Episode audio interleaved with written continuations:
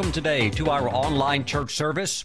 It brings great joy into my heart knowing that you are so hungry for the Word of God, that you are so hungry for the Lord, that you are gathering with me today to jump into the Word of God and receive the bread of life, God's holy Word. So, my friends, you're in the right place to enjoy a wonderful steak dinner. Praise God. So pull up a chair, grab your Bibles, meet me today in Acts chapter 20, and we will start in verse 35. And let's pray.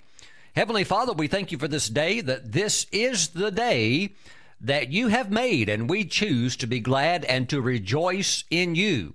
Father, regardless of external circumstances, regardless of whether it's a rainy day, sunny day, cloudy day, cold day, hot day, or whatever it might be, Father, we give you praise in all circumstances and in all conditions. We give you praise and we thank you for your goodness.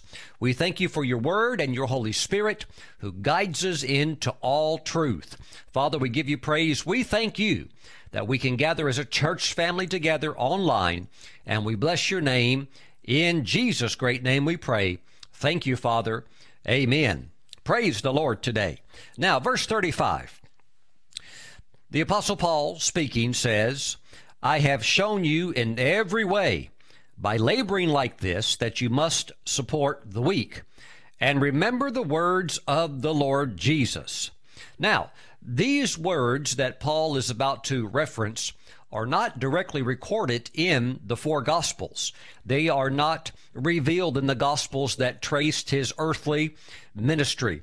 But my friends, it's important to know that many of the things that the Lord said were passed on. In other words, the other apostles heard, the writers heard, and they would expound upon the base foundational doctrine and teaching of the Lord by just giving little nuggets and little insights into some other things that he said as well. Because if everything were, reco- were recorded, we would have like a long encyclopedia and all of it's gold. But we thank God that we do have the four gospels and all of the rich content that is in them. And as we read through the epistles, the letters to the church, we discover some other very wonderful statements that the Lord made during his earthly ministry. And Paul is giving one of those to us now and remember the words of the Lord Jesus. In other words, this is what the Lord said when he was on the earth. That he said, it is more blessed to give than to receive.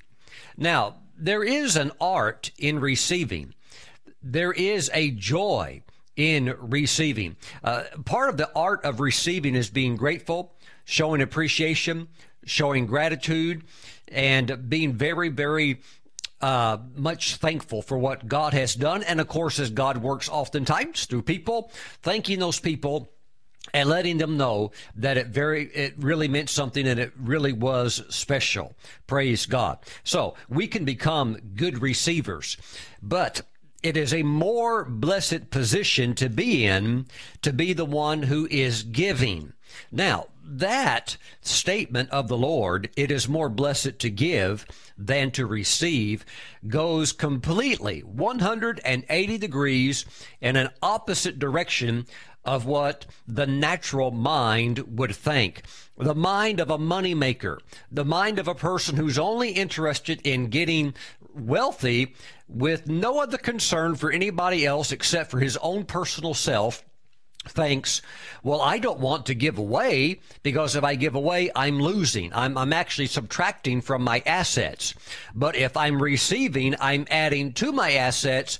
And that, uh, therefore, that, that is good because that's reflected on the balance sheet and that makes statistical sense. So when they hear things like this with the natural mind, and there's a lot of Christians in areas of finances, they think with their natural mind.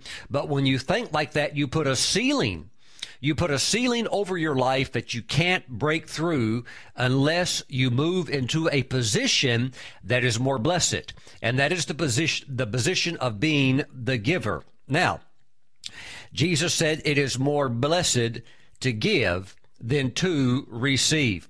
When you think about the word blessed, it can be translated as empowered to prosper. That, that is a literal translation of that word.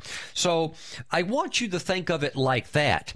You are more empowered to prosper. Another way to think of it is through the word productive. You are more empowered to prosper and you are more productive when you give as compared to just receiving. Woo! Now, I think that begins to open it up a little bit to a way that we can start to understand really the grace of giving. It is more blessed.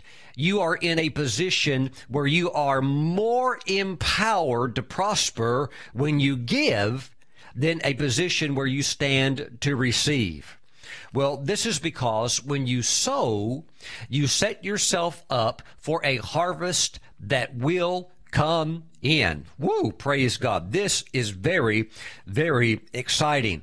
When I was raised as a young uh, boy in church, growing up in church, and just kind of you know, looking at the church topography, uh, a few wealthy people in the church, only a few, maybe maybe two families that had wealth, and everybody else was either lower middle class or poor.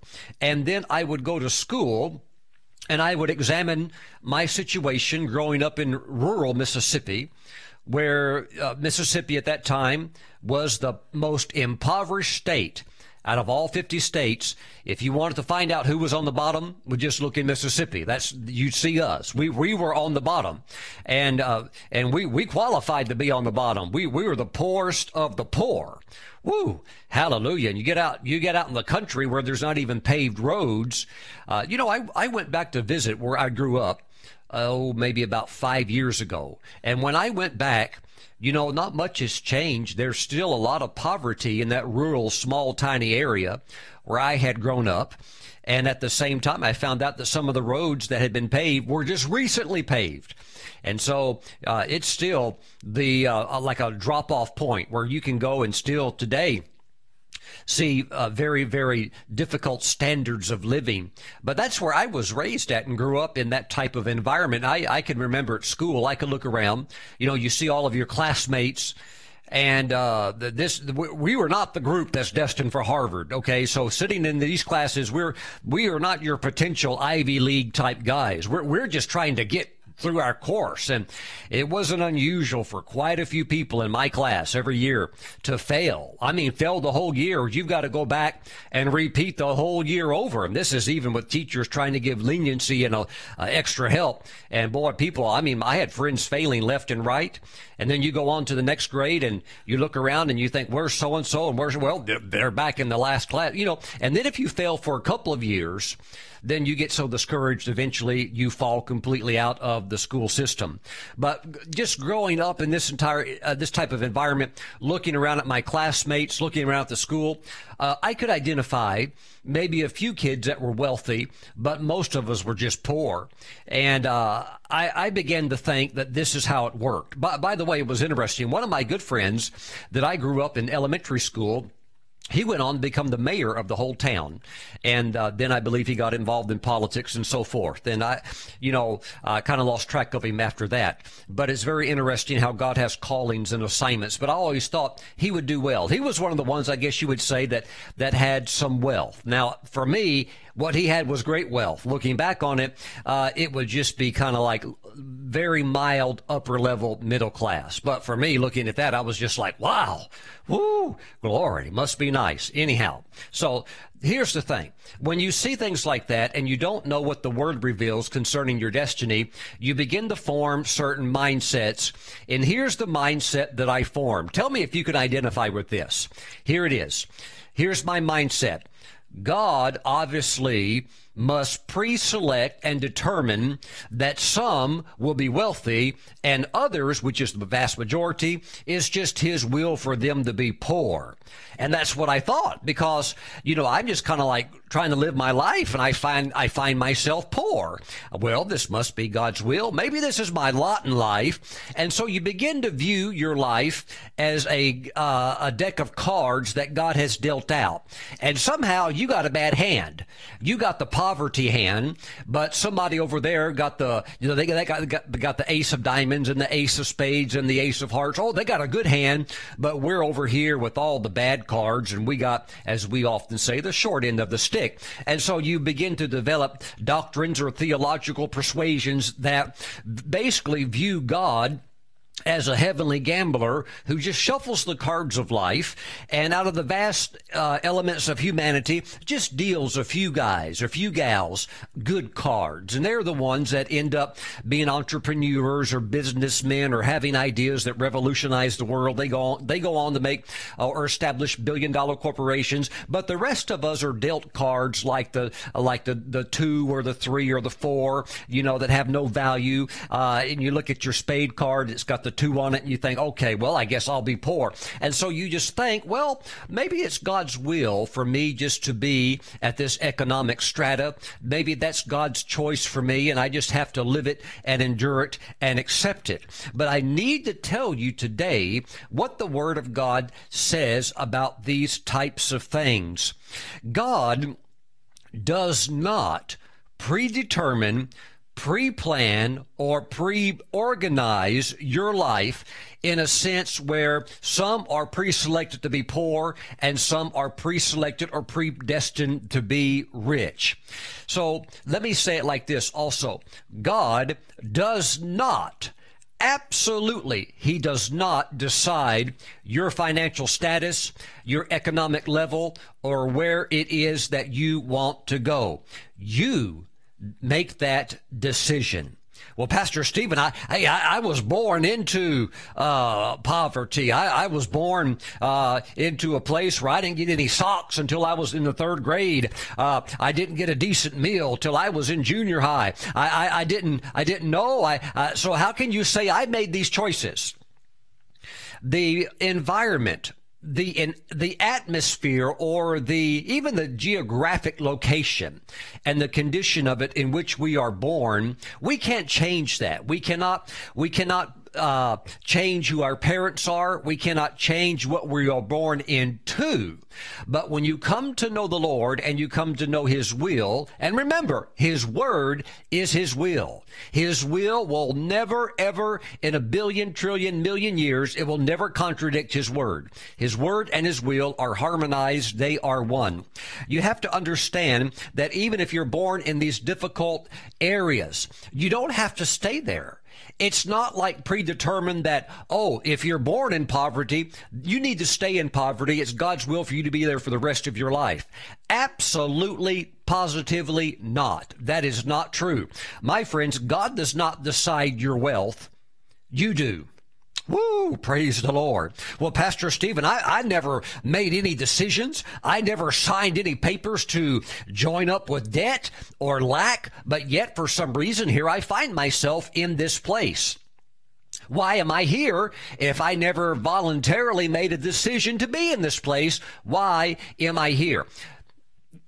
Everything that you have is accumulation of the decisions that you have made over years and years of choosing to do this, choosing to do that, and making ongoing decisions. So it, it is our decisions that decide our wealth, not God. Not God. By, by, the way, let me just throw this in as a little nugget that you can chew on as a side uh, rabbit trail that you can venture down. God doesn't decide your health. Woo! Praise the Lord. I, I, mean, from one perspective, he has already said what he desires for you. Third John two.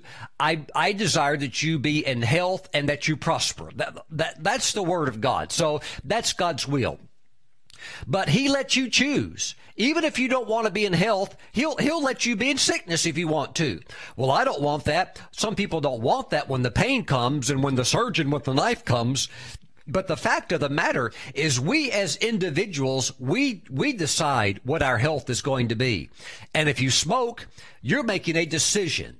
Uh, you may not have written it out. You may have not uh, made a contract that you sign. But the moment you light up that cigarette and inhale and suck in over 4,000 carcinogens that are cancer causing agents into your body with every puff, you made a decision to accept and to choose cancer and lung disease. Okay. So you decide your health. Now, if, if you eat junk food over and over and you eat processed food over and over and you saturate your body with high fructose corn syrup and uh, uh, food that's just constantly fried and you clog your arteries up, you can't say, well, God gave me, God gave me heart disease to teach me a lesson. No, you chose. You chose to go that route. That was decision. And even though it's contrary to God's will for your life, you made that decision. It is your decisions that decide your health. It is your decisions that decide where you spend eternity at. It is your decision that decides your wealth. Woo! Praise the Lord. This is not a message that some want to hear because they want to blame their failure on the government. It's the government's fault, uh, fault, Pastor Stephen. Yes. It's, it's the government's fault because they haven't given me a free cell phone and they haven't given me a free car. I deserve a free car, Pastor Stephen, for the government to give me a free car. Oh, where, where's the government going to get the money? Have you ever noticed how generous the government is at giving and giving and giving? Do you know why they're so generous at giving and giving free money and free things to people? Because it's not their money. Whose money is it? It's the money of the American people. You know, it's very easy to give away something that's not yours. right. You can be so generous when it's somebody else's money. And that's what a lot of our politicians have done is that for their own personal gain, they have sold out the American people. Now, we've got a good president who knows that's absolute stupidity and that you can't run it like that because you will you will just absolutely eventually wreck the economy. Because if you're giving out all of this free stuff free health insurance free everything who's paying for it?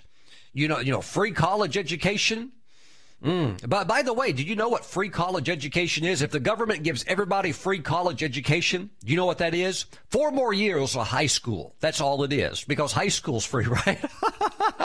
Pastor Stephen, I demand a free college education. Well, that's, that's called high school. Just doing high school for another four years. Some things, if they're not paid for, if they're not earned, they have no value. They have no value. Nevertheless, let's stay on task today. The task is that the focus is that we decide our outcome in life, not God. God has a will. God has a say so. But God values your freedom, your will, and He will let you make your own decision, decisions. Praise God. Hallelujah. Glory to God.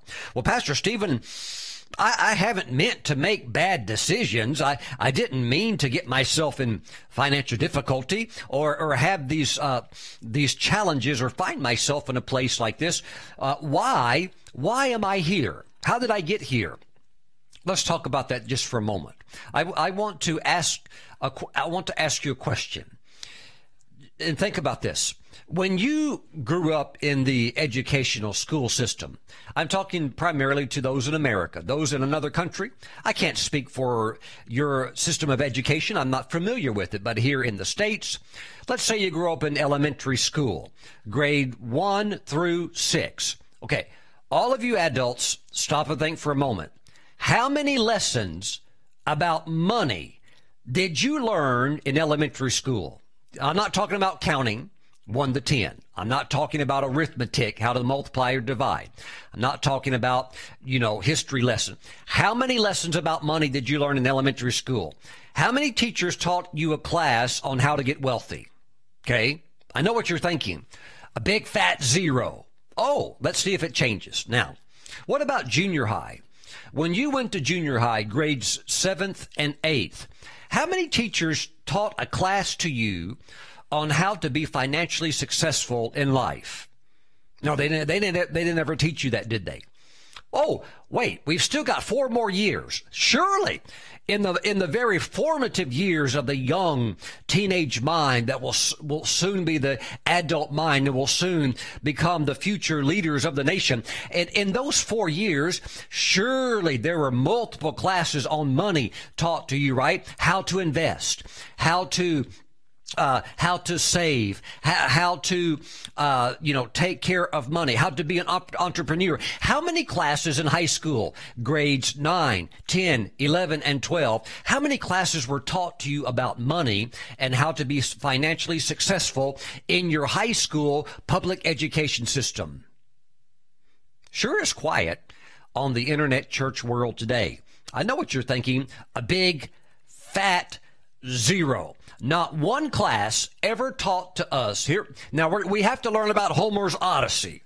We have to learn about Beowulf. We have to learn all this baloney, most of it which we've forgotten and had no application to actually living or being a success in life.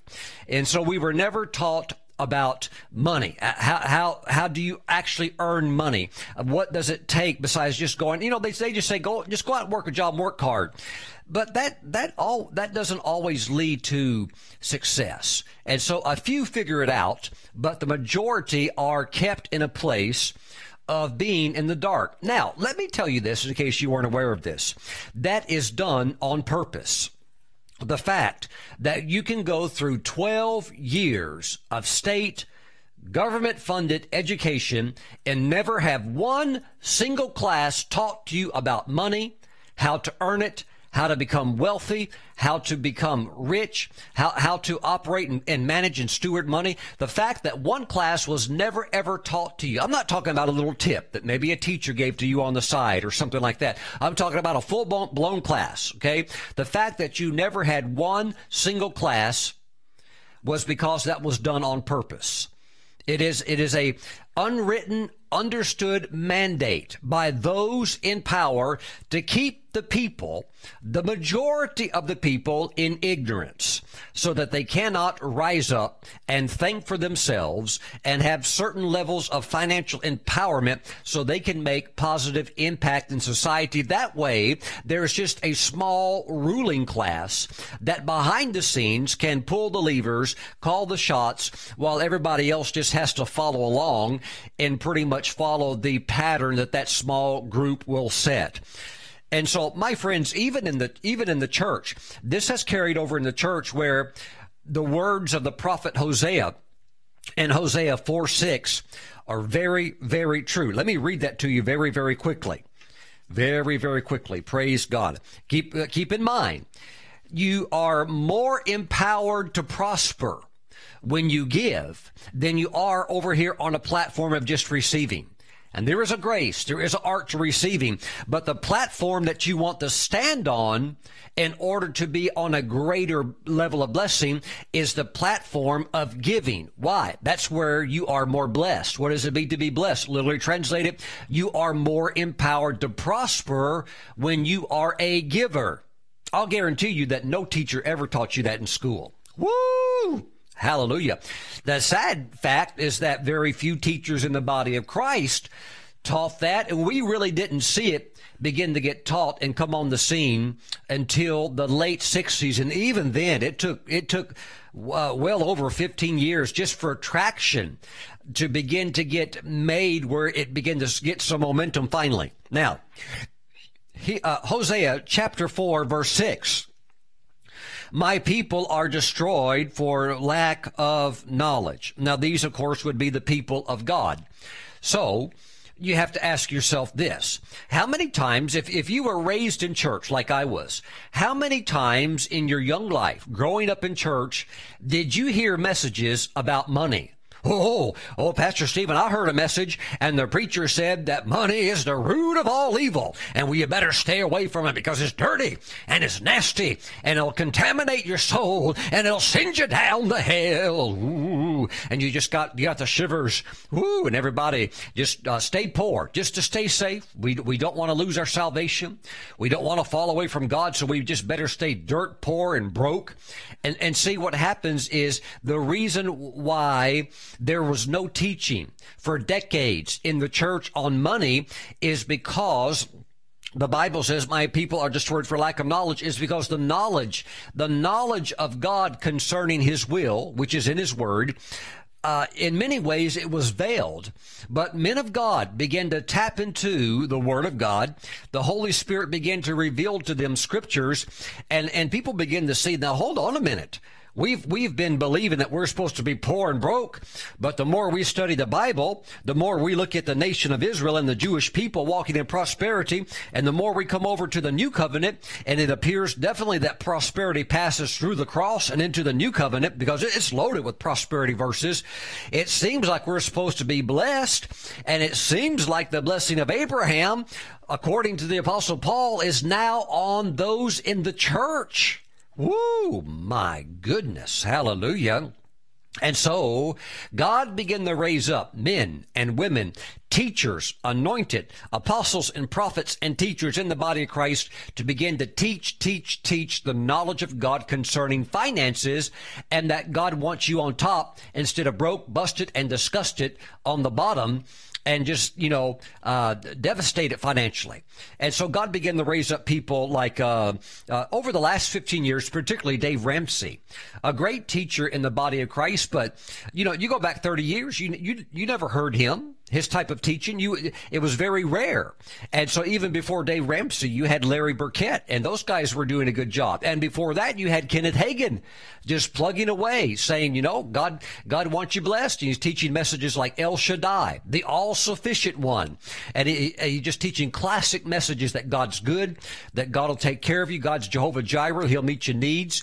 And yet the church just slowly slowly catching on, slowly, in many ways, coming out of the dark ages concerning God's will for us to prosper and the, and the format of how you come into it. Ooh, glory to God. And even Oral Roberts, I mean, they fought him tooth and nails back in the 60s.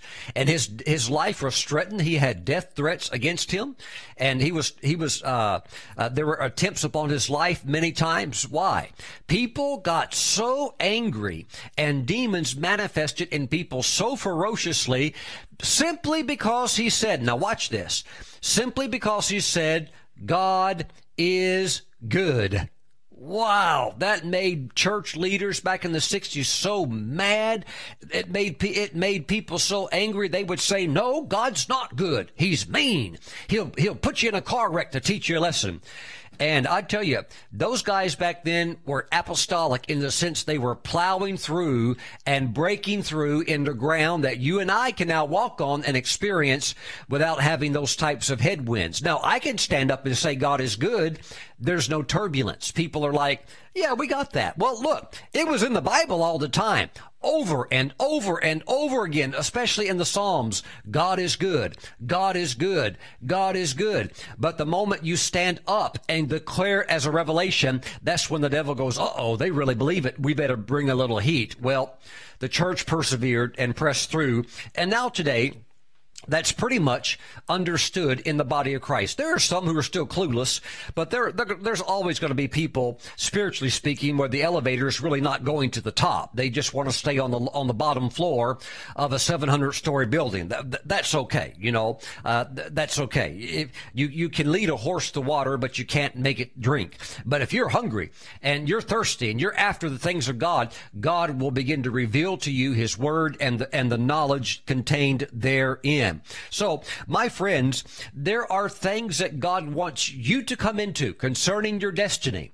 But I am fully convinced from the Word of God that there are some things you will never step into unless you sow your way continually into it.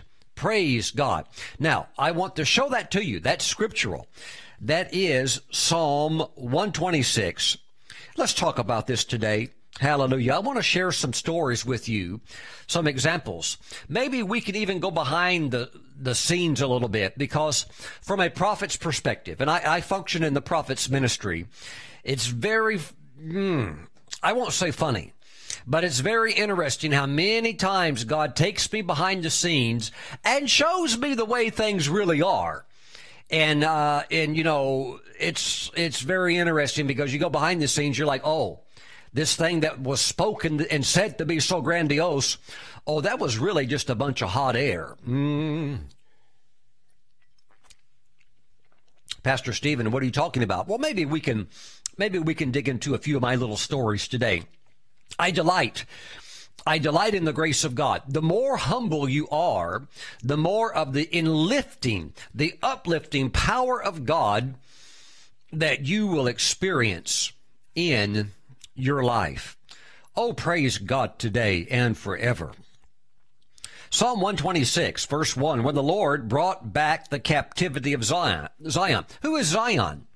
Zion is always a spiritual reference to the people of God. Okay, so this would be the body of Christ, God's God's uh, God's people. Now we know also there is the seed of Abraham, but Zion also has that spiritual reference, and so I want to talk about the church. So that's you. Okay, when the Lord brought back the captivity of Zion, we were like those who dream. So there was a remnant that was brought back out of captivity from Babylon, brought back to the promised land, and they came back and it's just like a dream. They're like, oh, we never thought we would be back to where we were supposed to be. We never thought we would get back in the will of God. We had a hope, we had a faith, but it was just a distance. It was like a distant dream. But now we're here. Okay. When the Lord brought back the captivity of Zion, and look, look, look, there is a returning of the glory. There is a manifestation of the word in your life. There is a fullness of God's destiny released and blossoming in your life that you must experience. And you must, you must do all that you can in in your power and in the understanding of the knowledge that you have, you must operate on all cylinders using every inch of horsepower, every bit of strength that God has given you to go into your promised land. So look, it says, when this captivity was turned, we were like those who dream. You are never going to get into the literal manifestation of your dreams realized without continually sowing. I, I just, I, I know some of you are smart.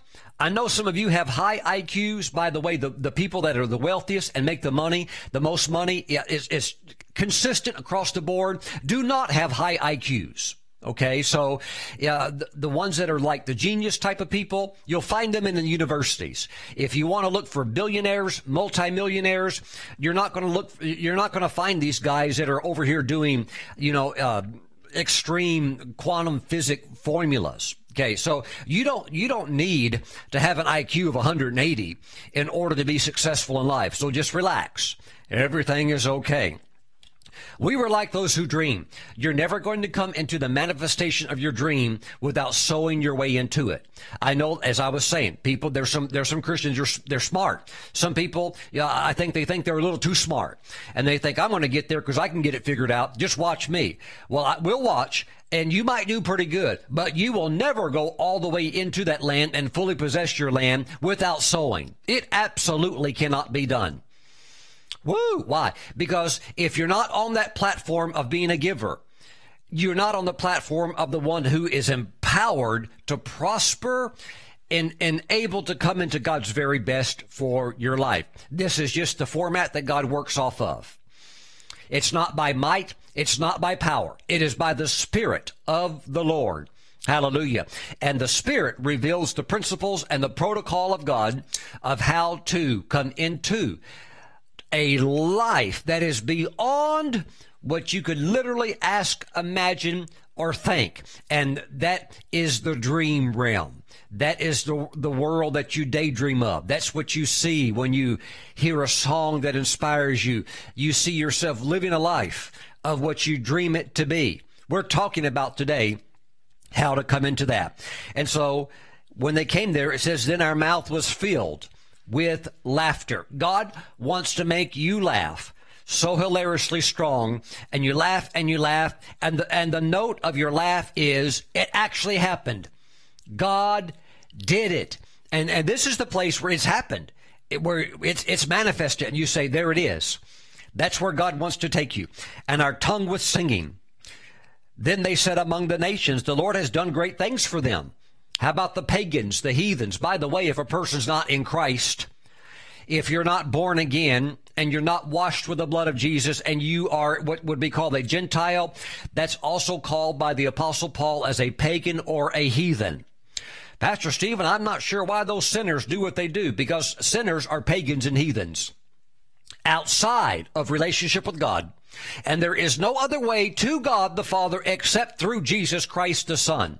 There's no other back door. There's no other plan B. There's no other route. He is the only way to God. He is the only one that shed his blood, sinless blood, for the sacrificial atonement for humanity. Nobody else ever has. Nobody else ever can or could. He is the only way to God. That is Jesus Christ, the anointed one of Nazareth. Now, they said the Lord has done great things for them. So this is an external testimony of even unbelievers acknowledging of what God has done in your life. The Lord has done great things for us and we are glad. Now verse 5, those who sow in tears shall reap in joy. He who continually goes forth weeping, bearing seed for sowing shall doubtless come again with rejoicing, bringing his sheaves with him. You sow your way in to your dream world. You sow your way into your desired life that you want to live. And you will never reach the full destination of God's plan for your life without being on that platform of a giver as compared to being on the platform only of a receiver. Why? Because the giving platform is more blessed. Now, the other one's blessed, but this one is more blessed, and that can be translated as empowered to prosper more. Mm-mm-mm. You, you do have to receive. That's part of it. But the main platform, the main podium that you want to stand on is not the bronze level, but the gold level. Praise God. Why? That's a higher platform. Praise God. You have to sow your way into it. And sometimes it's tiny seeds. It's tiny seeds, bearing seed for sowing. Literally translated in the Hebrew, carrying a bag of seed and just continually sowing. You just, you, you turn it into a sowing machine. You're sowing, you're giving, you're sowing, you're giving. And the thing is, is that sometimes you look at your seeds and you think, uh, why is there a bitterness to it? I'll tell you why. It's not your harvest.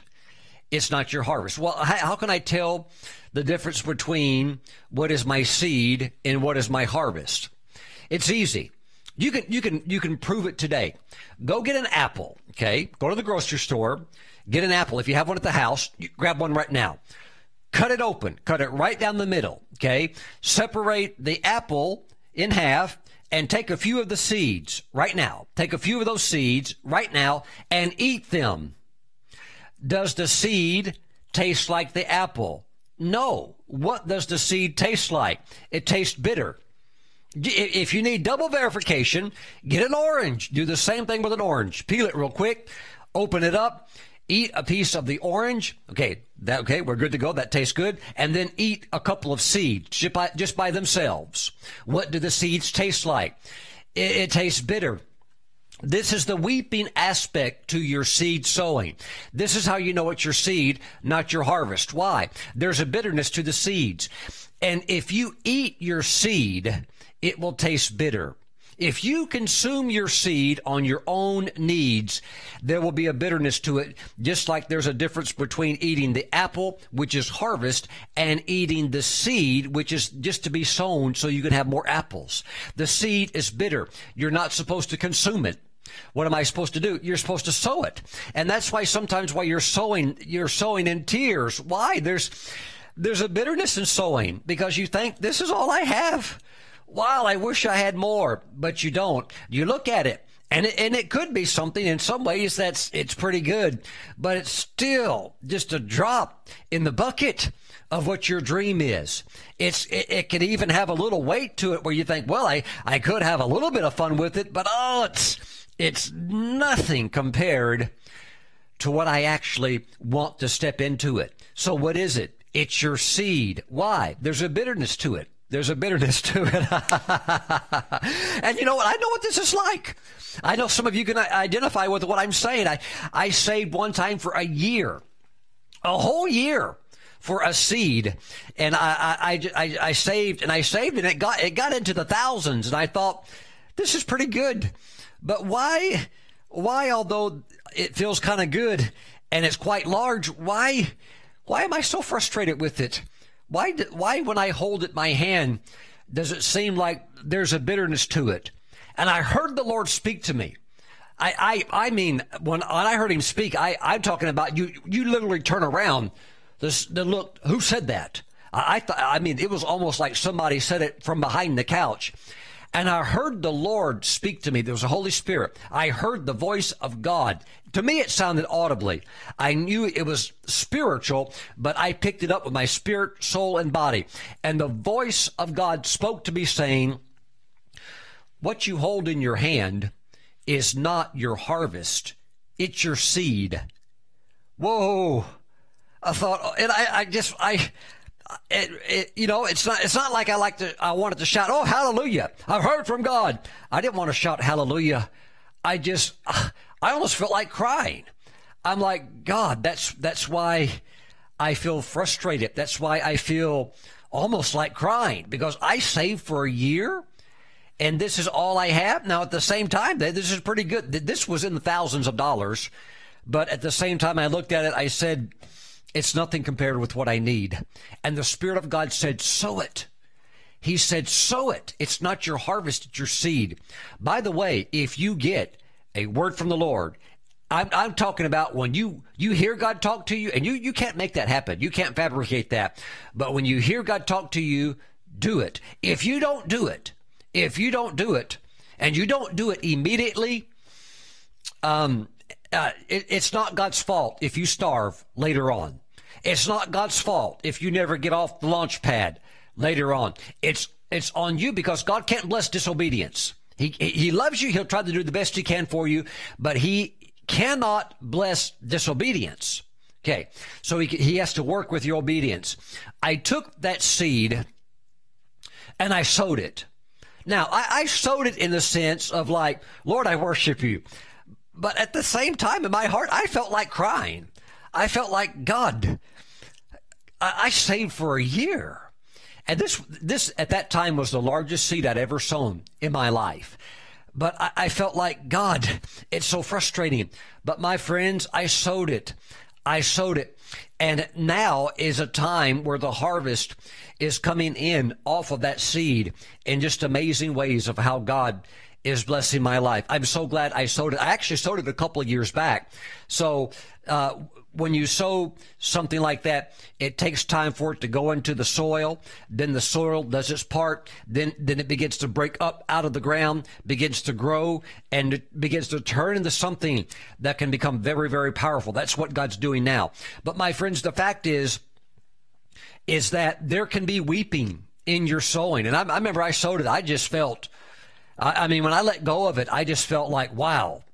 You know, it wasn't a lot, but it was a pretty good chunk. And I could have, I could have done something with it that would have given a nice, how could I say, little temporary boost to the ministry. Or, you know, I could have used that. I, I could have used it for my own life or something like that, but I put it all into the ministry. And I just thought, Lord, there it goes. It's gone. And I'll, I'll tell you the, the truth, 100% the truth. I didn't feel like shouting hallelujah. I actually felt like crying. I felt like, God, wow, all of that, a year of gathering that for a whole year. And with one stroke, boom, it's gone. Placed it into the hands of a great man of God. And, and just, uh, as, as you know, it's like a farmer. If that, if he plants that seed, it, once it leaves his hand and goes into the ground, it's gone. And so I just planted it and I just said, Lord, it's in your hands. My friends, this is the Word of God. This is operating in the Word of God. There can be bitterness in sowing. Those who sow in tears shall reap. Not maybe you will. No, shall reap. How? Enjoy. He who continually, see, there's the continuation. You must sow and sow. That, that, by the way, that wasn't the only time I've sowed. That wasn't the only time I drained the account. I have drained the account multiple times of sowing seed in my own life. I'm telling you, there have been times in my own life, just to let you know, I'm, we're kind of going behind the scenes a little bit with, uh, with your pastor. There have been times I have drained, uh, the personal account that me and my wife have of our savings. I have completely depleted it and emptied it and sowed it as a seed into the work of God. And I'm, I'm not talking about riding on fumes. I'm talking about riding on zero. Praise God. Hallelujah. I'm not just saying, well, I, I, I drained that one, but I got another big one over here. No, absolute, totally empty it and sow the whole thing, all of it into the work of God. Look, I'm trying to tell you, as a child of God, you don't need to do bizarre, weird things to get a thrill. Just give, and your days of doing bungee jumping will be over with. This is a thousand times more exciting. Okay, uh, you you don't need to jump out of airplanes at forty thousand feet and hope that the parachute opens. No, no, just be a giver be a giver and flow with the Spirit of God. Flow with the Spirit of God is one of the most exciting things we're not talking about recklessness. Because when I give like that, my wife and I are always in unity.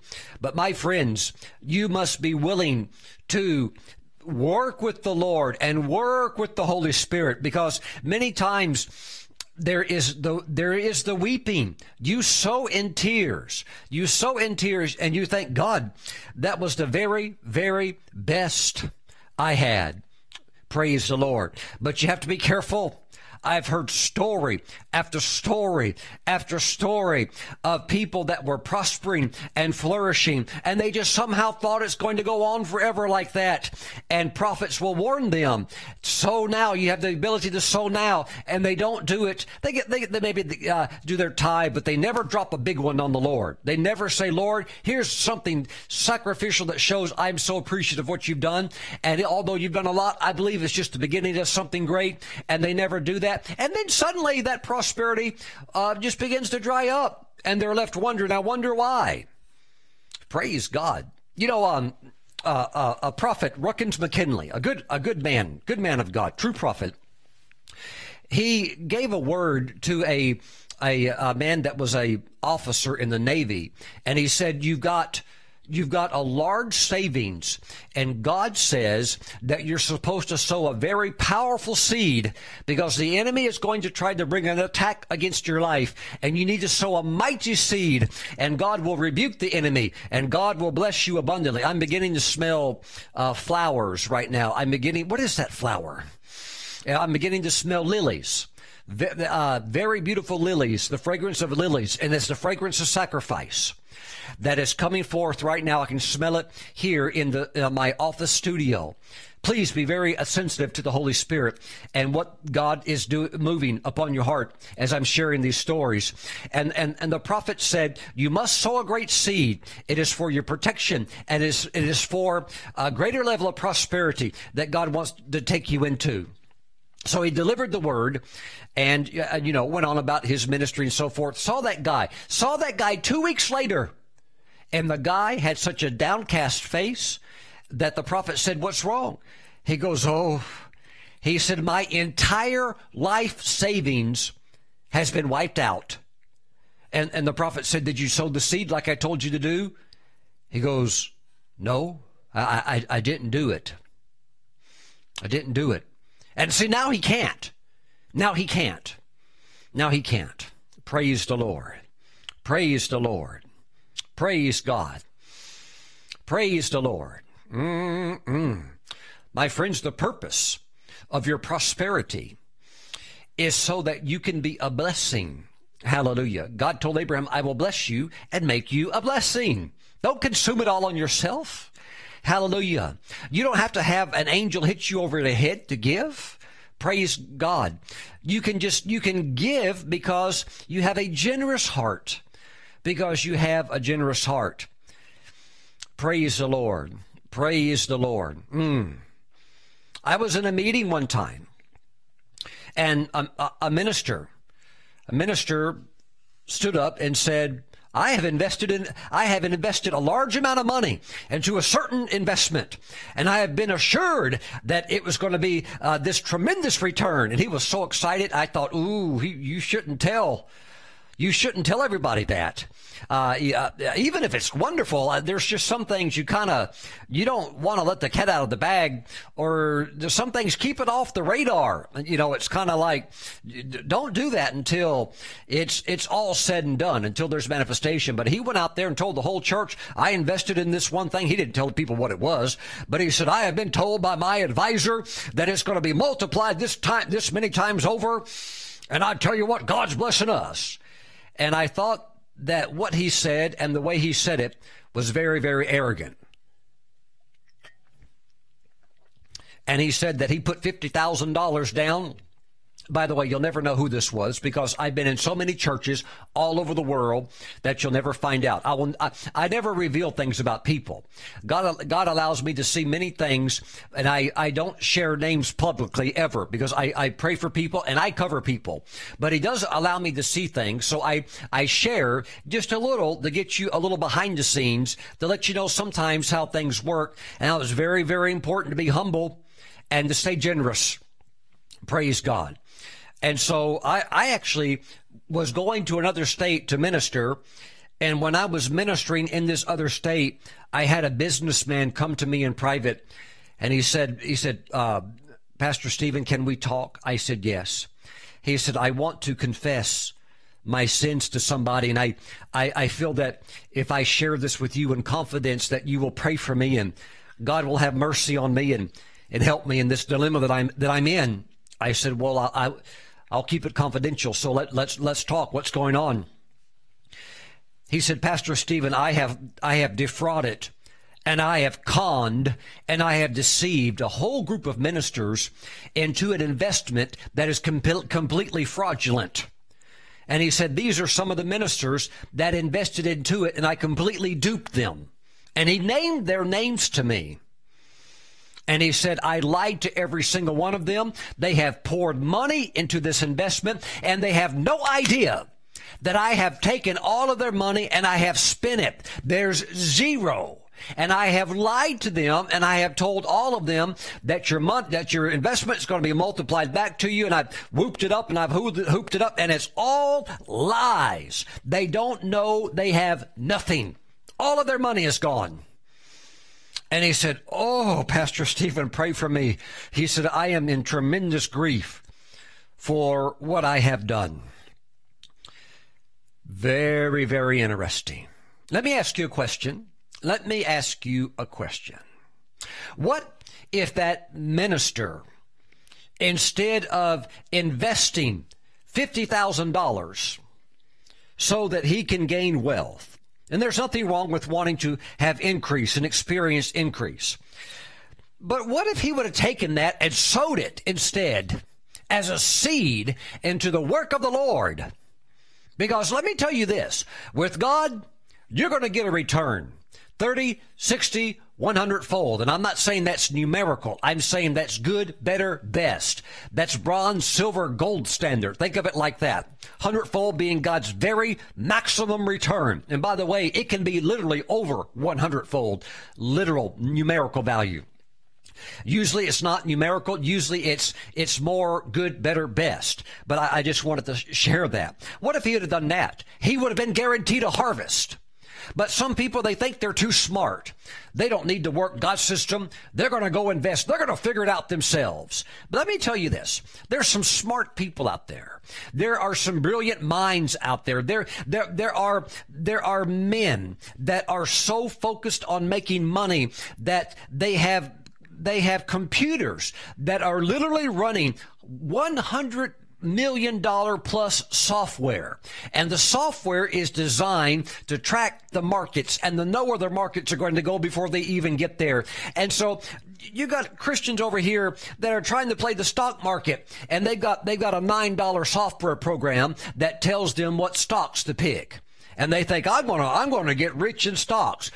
Good luck. You and your $9 software program up against the, the most brilliant minds in the world who train and do nothing but focus on this day and night with phenomenal amounts of funding running the most uh, elite computers that the software alone costs over $100 million and you're up against that. Good luck. I hope your $9 software really helps because you're going you're to need a lot of help. See, some people, they're too smart. They're too strong. So let me just tell what you can do. If you want to work it the Lord's way, you can reach your destiny. If you want to be in a system that is safe and stable and secure, be a giver. Okay. Be a giver. Get on the giving platform. There may be times when you even have to sow in, in tears and you're sowing and you're thinking, dear Lord, I've been sowing, uh, uh, over and over and, and God, this is all I have. So, yes, because you're on the way somewhere. Where are you on the way to? You're on the way to a place where God will break forth in your life. Things will explode so fast and so powerfully by the wisdom and by by the hand of God that you will be stunned and all you can do is just laugh and think, oh my God, you'll laugh and you'll cry and joy and you'll sing songs and you'll think, oh, it works. It works. Hallelujah. Praise the Lord. What if that pastor, what if he'd have sowed that $50,000 seed, but he thought he was smart? He's going to come over here and he's going to invest and go make a lot of money. He lost all of it. He lost all of it. You wouldn't believe how many stories I've heard like that over and over and over. I, am telling I could, I could sit here for hours and tell you stories of people that got involved in this, got involved in that, and lost huge amounts of money.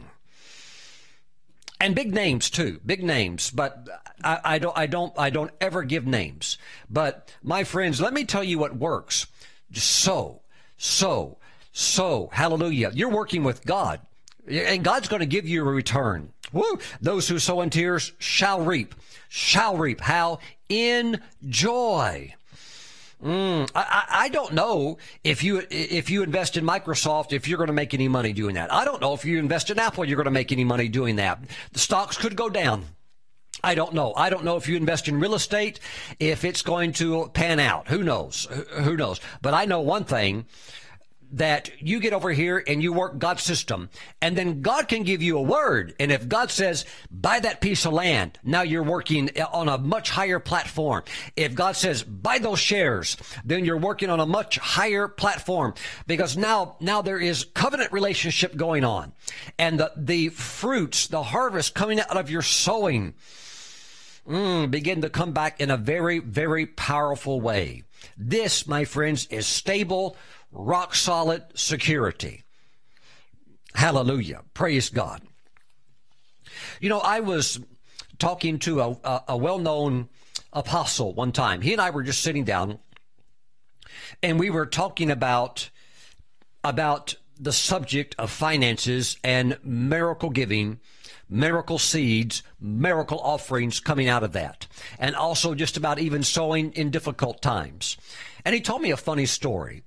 He said, he said, when I first came to America to minister, he, he lives in a different country. He said, when I first came to America to minister, there was a woman minister that invited me to speak in a very large conference that she was hosting, and I was the main speaker.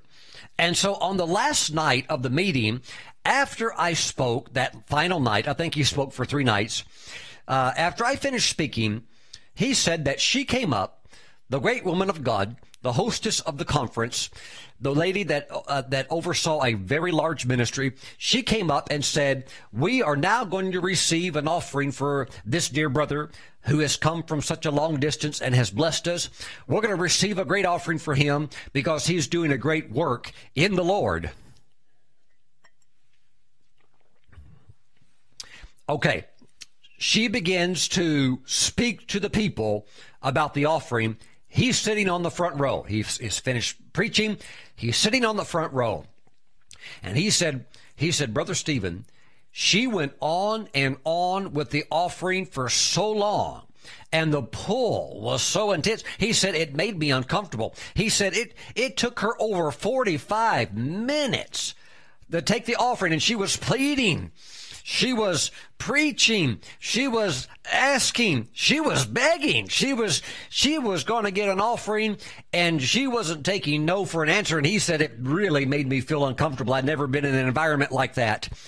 But he told me later that when he received the offering and saw the amount, I mean, it was, it was phenomenal. It was through the roof. It was, it was a, it was a game changer for his ministry. It took him from a level of winning hundreds to Christ to literally winning thousands to Christ Jesus. And all those people, they're going to be in heaven because of that offering that that woman pulled for his ministry.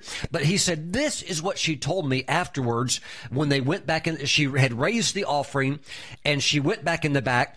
And the first thing she said, she said, she said, Oh, my dear brother, she said, she said, I'm sorry if that was uncomfortable for you, the way that I took that offering. But she said the Holy Spirit had me do it because the Holy Spirit kept telling me they've got the money, they just won't give it. Look, look, why won't the people of God give? Because they think they're just giving it away. They think they're just giving it away. They don't understand from God's perspective. If you if you do it the right way, you're not you're not just throwing stuff away. You're th- you're putting seed in the ground. But most people don't have a concept of that. So when they hear there's an offering, they think, oh, I'm going to have something extracted from me. No, you're not having something taken from you. You're sowing a seed. Oh, praise the Lord. And she, she told this brother, she said, the Holy Spirit told me that the people have it. They just won't give it because they're struggling with their understanding of what, of what a seed is. It, so many of them don't know about it. But she said the Lord needs that provision for his work. Praise God. Praise God. Hallelujah. And so there, there can be literally sowing in tears. Praise God, but they'll become a reaping in joy. Hallelujah. Glory to God. I was in a meeting one time where my spiritual fa- father started the church service. There's about 4,000 people in the meeting. He starts the church service, uh, receives the normal tithes and offerings, and preaches for about 10 minutes and stops and says, Oh, uh, uh, Apostle so and so is here from the nation, uh, a different country. Let's receive an offering from him. He's doing such a good work overseas. Okay. That was the second offering. He preached about another 15 minutes and he stopped and was impressed by the Lord to receive another offering for another work of the Lord that was going on. In one meeting, he took up five offerings, and the whole thing was under the anointing of the Holy Spirit. And what was wild is that me and Kelly, we just happened to have just enough money that day to give in all five offerings. I mean, normally you might not even have enough smaller bills, but we had, okay, we, I guess we had a bunch of 20s or 10s or whatever that day, but every offering, okay, let's give a good one for that one. Oh, here's another one. Let's give a good one for that one. But that happened for thousands of people. Thousands of people, and nobody was complaining. Nobody was uh, uh, upset about it. People are just like, "This is God, incredible. God's in this. Hallelujah!" I, am telling you, I, I God, God, my friends, God wants to take you to a place that's beyond your wildest dreams. You're never going to get into the manifestation of your destiny without sowing your way into it. I had lunch with a pastor uh, one day. Uh, this was about maybe uh, 12 years ago. He, he pastored a very large church in Southern California, and he and I are having lunch. And he said, "Oh, he said, he said, Stephen, I wish you'd have been in my church service this last uh, this last Wednesday night." I said, "What happened?" And he had that Wednesday night. He had about maybe about 800 people in the meeting. He said, um, he said the most unusual spirit of giving came over us that night and I just released the people. I said, do whatever the Lord leads you to do. And he said, he said, in that meeting, people got their houses paid off. He said, one woman that had come to California from Australia to go to Bible college, but didn't even have money to pay for the tuition, but was just struggling to try to find a place to stay. That night, somebody gave her a brand new Jaguar. Ooh, I mean, paid off. We're, we're talking like an $85,000 car. I mean, he said it was one of the craziest meetings he's ever seen in his life. And it's like everybody left the meeting and nobody's depleted. Somehow everybody's just like, incredibly blessed. I mean, it, but everybody's giving. Everybody's giving, yet everybody's receiving. I mean, uh, unexplainable. Just absolutely incredible. I, I'm telling you, where the Spirit of the Lord is, there is liberty. And when there's that liberty, there will not be Mr. Scrooge stingily holding back and you say, no, you can't. No, no. When there is liberty and your heart's open to God, there, if you cannot do what God tells you to do, then, the, then Jesus is not fully your Lord. He may be your Savior, and you can go to heaven through His shed blood and by grace. But my friends, if you want to know, if you want to know Him as Lord, He must be Lord over every nickel and penny and dime that you have. And if He's not, you can say, Jesus, I love you as my Savior, but I don't really know if I can embrace you fully as my Lord because I'm not willing to do that if you actually were to ask me to do that. By the way, don't be concerned about it. He probably won't. oh, if, if, that, if you are in that category and you, and you feel like that, just relax. Don't, don't worry. He's a, he's, he's, He's he's very kind. He knows everybody's on different levels. But but but by the way, don't expect to go into your full destiny either. Okay? If you really want to get serious about that, listen to this message over again. Listen to the CD, watch the message over again. But if you're not serious about it, you just content to go to heaven. You don't really care if the world goes to hell as long as you make it. Okay. All right. Enjoy your life. But I, I'm trying to talk to those that really want to touch the Abrahamic blessing. And Paul said in Galatians chapter 3 that the blessing of Abraham has now come on us in Christ.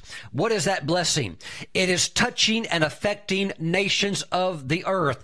God said that through Abraham, all nations of the earth shall be blessed. And if we can't touch nations, we are not walking in the fullness of our destiny. And you will never touch it when you're Scrooge. You will never touch it when you have a miser spirit. You will never touch it until you learn to yield fully to the Spirit of God in the area of liberal, generous giving. Woo, hallelujah. oh, hallelujah. Glory to God. Glory to God. Lord, we thank you today. Lord, we thank you today. Let's go to Acts chapter 10. Mm, mm, mm. Acts chapter 10, very, very quickly. I'm just touching a few highlights about this area of just being fully yielded to the Lord. I'm talking about putty in the Lord's hands. I'm talking about you being like a piece of wax that's just real close to the heat. And so you're so pliable.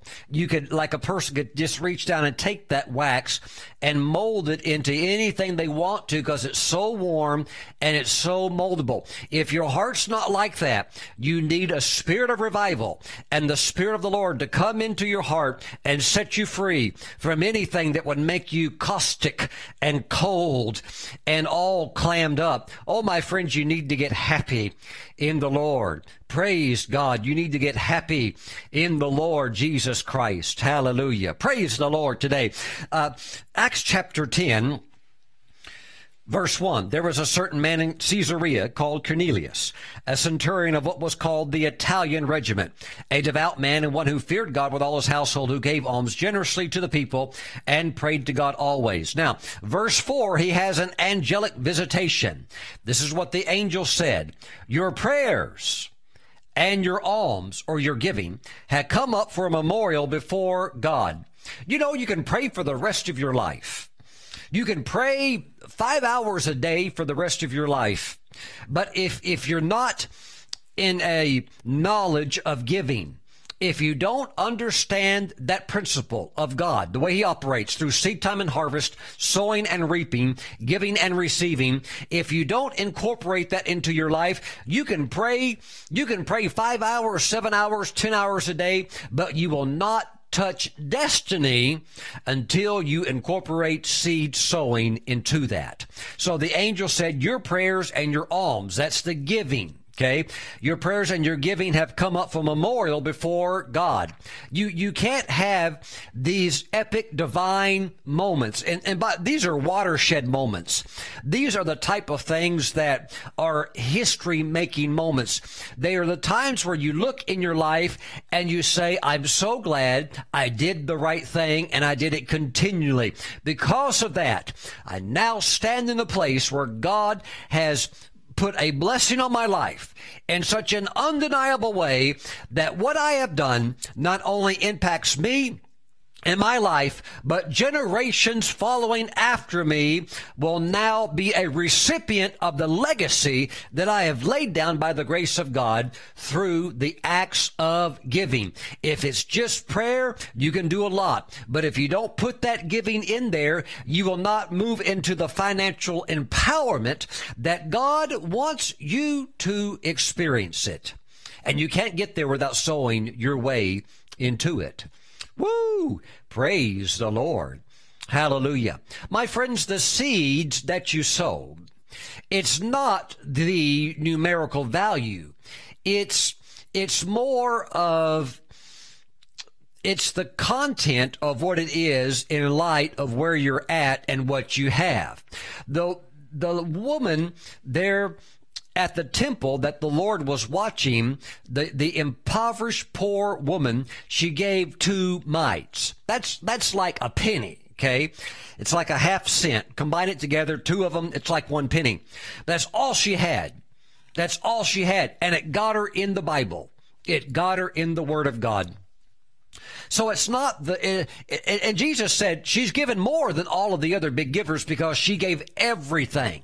She gave everything. So it's not about the amount. There have been times I gave amounts that numerically, uh, you know, I'm just like, hey, this is not like, compared to stories and testimonies you hear, this is not like I just gave a million dollars. Okay, this is not like th- this is something where you you know could be be a super duper cool testimony.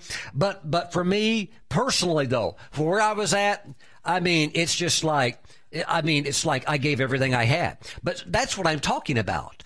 It's not the numerical value. It's the weightiness com- uh, in context to where you're at at that moment and how you're giving how you're giving. That's why Paul, when he talked about the Macedonians, he said, he said they, he literally said they gave their way out of poverty.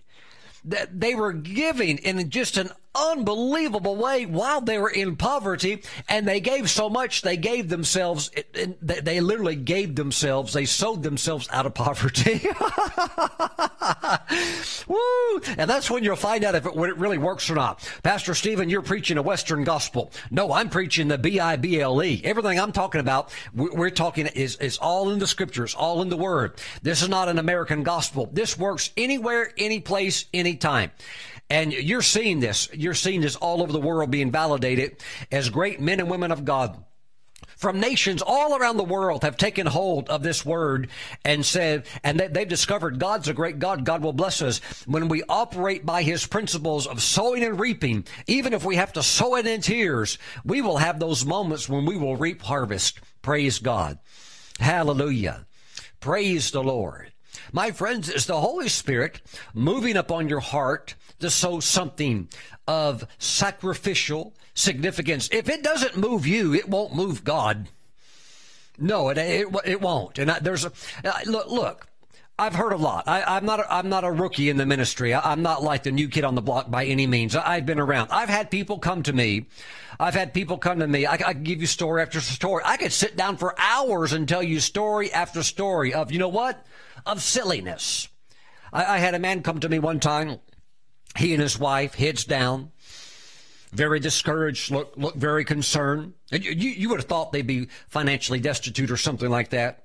Pastor Stephen, we're coming to you. We need you to pray for us. We need a miracle. We need a miracle.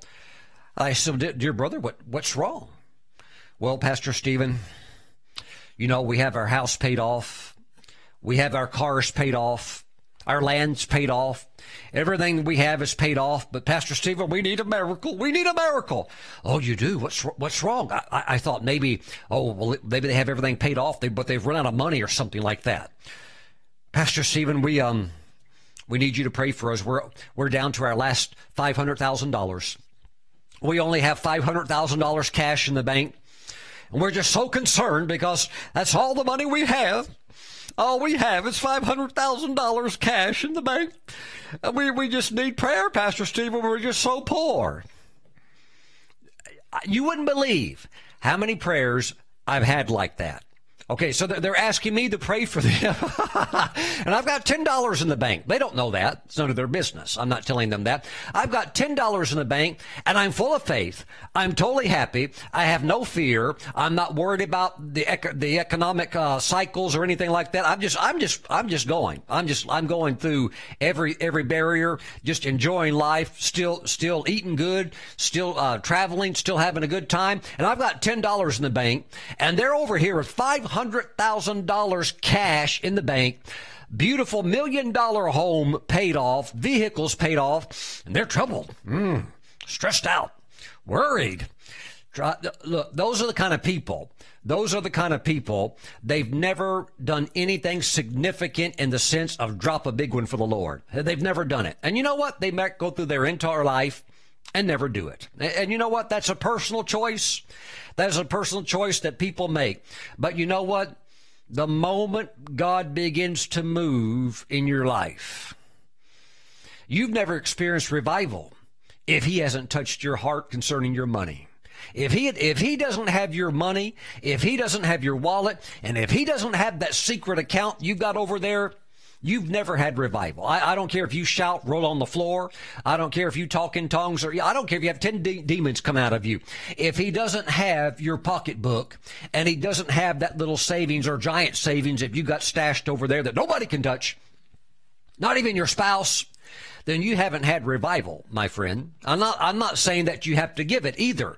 But if you're not willing you, you've never experienced a revival in your life. Hallelujah. Glory to God. Are we having such a fun straight talk today? Hallelujah. See, somebody's getting set free. Somebody's getting set free. Praise the Lord.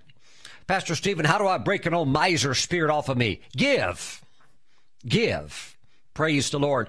And if you've never sown a seed where you feel it, I mean, you feel it. I mean, you, you give something, you, you just feel it. Uh, you, will never know a miracle harvest. You'll never know a miracle offering because if your seed doesn't move you, it'll never move God. And remember, it's not the numerical value because you you could give a hundred thousand dollars, but yet you got fifty million in the bank. You you you and God both know that's just a little tip. You and God both know the preacher might not know it because for him that might seem big, but you you and God both know you just gave a peanut. You don't even miss that. You, you don't even miss it. Praise the Lord. See, it's not the numerical value, it's the quality of the seed in relation to where you're at. Do you need a miracle? Are you watching me today and you need a financial miracle? Your decisions decide your wealth. Your decision to sow a powerful seed or to eat your seed and then try to figure out, I wonder why, I wonder why I'm not getting the breakthrough. Praise the Lord. I'm talking to some people today. Hallelujah. Hallelujah. The decision is yours. God does not determine your financial picture. You do. God wants you to prosper, but He will not force you to prosper. You can make the choice to have a generous heart. You can make the choice to be a giver, to be a giver, which is a more blessed position than that of a receiver. Oh, you'll be receiving all right, but it's the giver that positions themselves into continual harvest through continual sowing of seed. Somebody, you're watching me right now, and what you hold in your hand, what you have in your account, is very frustrating because it's it's it's a nice amount but it's it's nothing compared to where you want to go. Look, it's it's not your harvest, it's your seed. It's your seed. Pastor Stephen, you're not going to get my money. I don't want your money. If, if, if that's, if that's an attitude that you feel in your heart, make sure that if you do, do give, that you don't give it to this ministry. Okay. Because I'm not trying to manipulate you. I'm basically just trying to teach you. Okay. You, you know where the Lord would have you sow. Praise God. We'll receive tithes and offerings in just a moment. Hallelujah. Praise God. I, I know a minister friend that he told me, he said he received a letter in the mail he opened up the letter. He opened up the envelope. There in the letter was a very large check. And he read, he read the letter. And this is what the letter said. The letter said, Sir, I'm not really concerned about your ministry. I'm not even really concerned about what you do with this money. I know you'll cash a check and you'll use it for your ministry. All I'm concerned about is that when I sow this to you, I get a big return. That's all that matters to me. That's all that matters to me. And so my friend put the check back in the envelope with the letter and wrote a little note that said, Your heart's not right in your giving, and you need to you really need to find somewhere else to give. Okay. So my friends, this is all about having a right heart before the Lord, about being generous about being generous. Can you expect a return? Yes, that's biblical. But it's it's first of all being being generous, being willing to sow in, in an element sometimes where you sow uh, almost like almost like weeping. Maybe you even do literally cry. Like, God, that was my very best. Lord, that was the very best I could do. And so you you give that, but you'll get the harvest in joy. But you also need to sow with generosity with a kind spirit. You need to be a person of prayer like Cornelius, who received an angel from God because God noticed his prayers and his giving. His prayers and his giving. If you need a miracle, a financial miracle in your life, Pastor Stephen, what's your counsel? Sow a miracle seed. Sow something that moves you sow something that moves you. I'm, I'm talking about what you can feel it when it leaves your account, when it leaves your hand. You can feel it. Praise God. Yes, Pastor Stephen, I'm going to sow a $20 seed. Okay. If you, th- if you, if that's where you, I mean, $20, maybe if you're like a homeless person and you found that, okay, that would probably move the Lord. That, that reminds me of the time I was homeless. I sowed $4 and out of that came some of the wildest miracles. And it was an incredible testimony. I mean, I mean, just miracles came out of that that were incredible. But you have to understand when I gave that, that's all I had. That's all I had. But I, I think most people, if you look and you think, you have to really be honorable in your giving because God knows and you can't fool God and you can't fool yourself because you have a conscience and your conscience will speak to you. Praise the Lord. Hallelujah. If you need God to do a miracle in your life, and some of you also need a miracle of just getting free, and you, you wonder, why am I so dry? Why is it that I can't laugh? Why is it that the oil of the Spirit doesn't flow in me and I can't get into the anointing? Because you won't yield your money to the Lord. Woo! That went right into somebody just like an arrow. I mean, that just went into your heart like an arrow. Okay. That was the arrow of the Lord that just went right in. Okay. So now you have to, you and the Holy Spirit have to talk that over. I think for some of you, your prayer times are going to be very interesting after this message today as you and the Holy Spirit have fellowship together and talk about uh, what the Lord would have you do. All right. So we have heard the word. Let's just let's just be sensitive to, the Holy Spirit. First of all, let's honor God with our tithe, okay? Because it's the 10% that establishes a platform of kind, uh, financial covenant in which God begins to work with us and help us in our finances. Praise the Lord. And so you want to just show the Lord your love and your honor, your respect for Him by supporting His work. Praise God. So bring the tithe into the storehouse. And if the Lord is speaking to you about sowing a miracle seed and doing something specially uh, that really moves you, that moves you. Look, I, and I want to say it again. I have given offerings where me and Kelly, we had we have left, uh, we have had seed leave our hands in the sense where we are standing watching that seed go with no backup and no safety net. So I've seen people give a little bit and they've had massive reserves with enormous safety nets and they give a little bit thinking thinking that the angels are going to somehow do cartwheels. And so I, am not bragging on me and Kelly, but I'm saying that if you have not experienced real miracles, then uh, I'm talking about in your finances, then you really need to think about doing something that will really touch the heart of God. Where you say, Lord, I really want to show to you and demonstrate to you that I'm totally sold out to you. And I'm, I'm going to do something that moves me. Because if it doesn't move me, it won't move you. So I'm going to do something. And remember when Paul was receiving that offering, pulling that offering together, talking to the church in Corinth, hey, I'm coming to pull an offering together. And he told them, by the way, what you do is proof of your love. Well, Pastor Stephen, you know, it doesn't really mean, oh, no, your giving is evidence of whether there's love or not. And if your giving's not there, your heart's not there. Absolutely, it's not. Doesn't matter how much you sing in the choir. It doesn't matter how many praise songs you sing. If your giving's not in it, your heart is not in it. Don't fool yourself. Praise the Lord. Woo! Paul said, This is the proof of your love. I'm looking for proof, not just that, hey, Paul, we love the church in Jerusalem. Uh, you go greet them on our behalf and tell them we love them. No, no. Paul said, Your proof will be in the giving. In this offering that I'm receiving, I'm looking for some proof here. And by the way, the, the church in Macedonia, they showed some proof. How do they show proof? They gave out of their extreme poverty. So he's saying, I'm, I'm coming over here. I'm talking to you now in Corinth. You're not broke.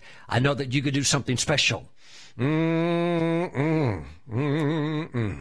I think the I think the Apostle Paul sometimes I think the church in Corinth was like this guy is just too he's too straightforward, too black and white, too too truthful? Mm, praise the Lord. Hallelujah. But see, Paul, Paul said, you may have 10,000 teachers, but you've only got one father. A father will tell you the truth. A father will actually love you and care about you and say, you know, son or daughter, this is what you really need to do in this situation. Because when you really love somebody, you really want to help them. Praise God. If you're in a place where you really want to see God come through for you, then I would encourage you to sow a seed, even if you have to sow it while you're weeping. If you do that, and remember, there's a continual element to this. Uh, sometimes you can only give weighty seeds here and there, but uh, but I'll I'll tell you, um, you can you can do more probably than what you think. I think that that's what the Lord would challenge us to do. And this year has been a year where my wife and I have given in ways that, well, you know, we have stepped out of, of, of a former comfort zone and we have given, we have given uh, in incredible ways this year. And we were very, very honored to be able to do that. And remember, it's God who gives seed to the sower. God gives seed to the sower. I believe, I believe He will help you. I believe the Holy Spirit will guide you. All right, let's receive the tithes. And if you want to do something sacrificial, you want to do something weighty, you need a miracle. You need a miracle harvest, then you need a miracle seed. Okay? If that's you, and the arrows of the Lord have touched you today, have gone into your heart today, then respond to what God is leading you to do. He's your safety net. Praise God. Hallelujah. Glory to God. Father, we thank you today. And you know what? Your harvest will be more than just financial blessing. And, and you, you need that because that brings peace into your life. But the oil of the Spirit will flow. The oil of the Spirit will flow. I would rather have the Holy Spirit and be in the joy of the Lord. I would rather have that and live on sardines and crackers for the rest of my life and drink creek water than be a billionaire and be dry. That's how much I value the Holy Spirit. Once you've had the Holy Spirit and once you uh, have experienced the anointing and once you have been in the glory, You won't trade it for anything. And so you want to stay lubricated. You want to stay in the flow, in the oil of the Spirit. And so in order to do that, there has to be giving. There has to be continual going forth and sowing seed. Praise the Lord. Praise the Lord. Hallelujah. I see the laughter and the joy coming into your life. Father, bless your people. And Holy Spirit, speak to your people of what they should do.